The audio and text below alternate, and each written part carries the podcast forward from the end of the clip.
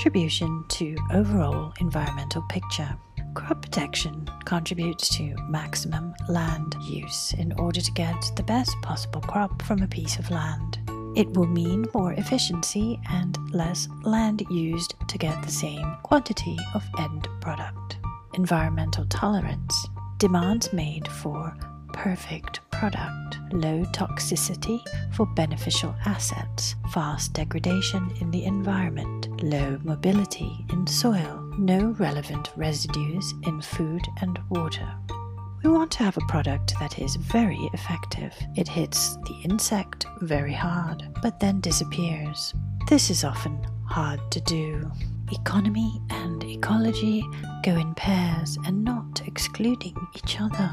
It is a challenge to always produce better things and to do things better than the competitor.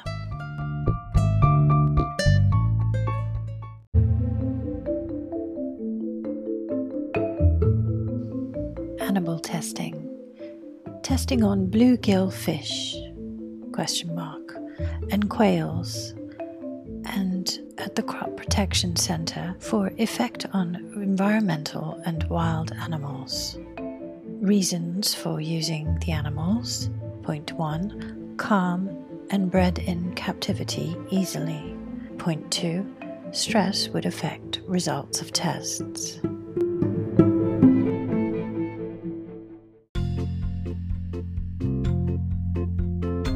Patents last 20 years taken out in first year of discovery and then 10 years of testing follows. So just 9 years or so of actual selling under the patent follow during which to recover costs. Point. Prices of the product vary from country to country according to the spending power and economy not sold to central governments for sale at cheaper price or subsidized price to the farmers because was done in Africa 20 years ago and the product never got to the farmer for logistical reasons and or because the government didn't know or get what the farmer wanted or needed. Point would prefer a free market.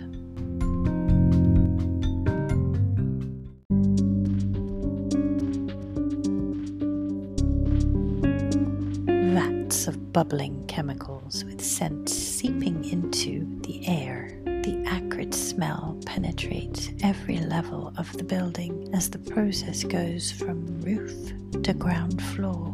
Countless maze of colored pipes wind their way around corners, through floors and ceilings, and intertwine with other pipes to end finally in yet another giant vat bolts, tubes, screws, and buttons control, regulate, and stop processes, unending.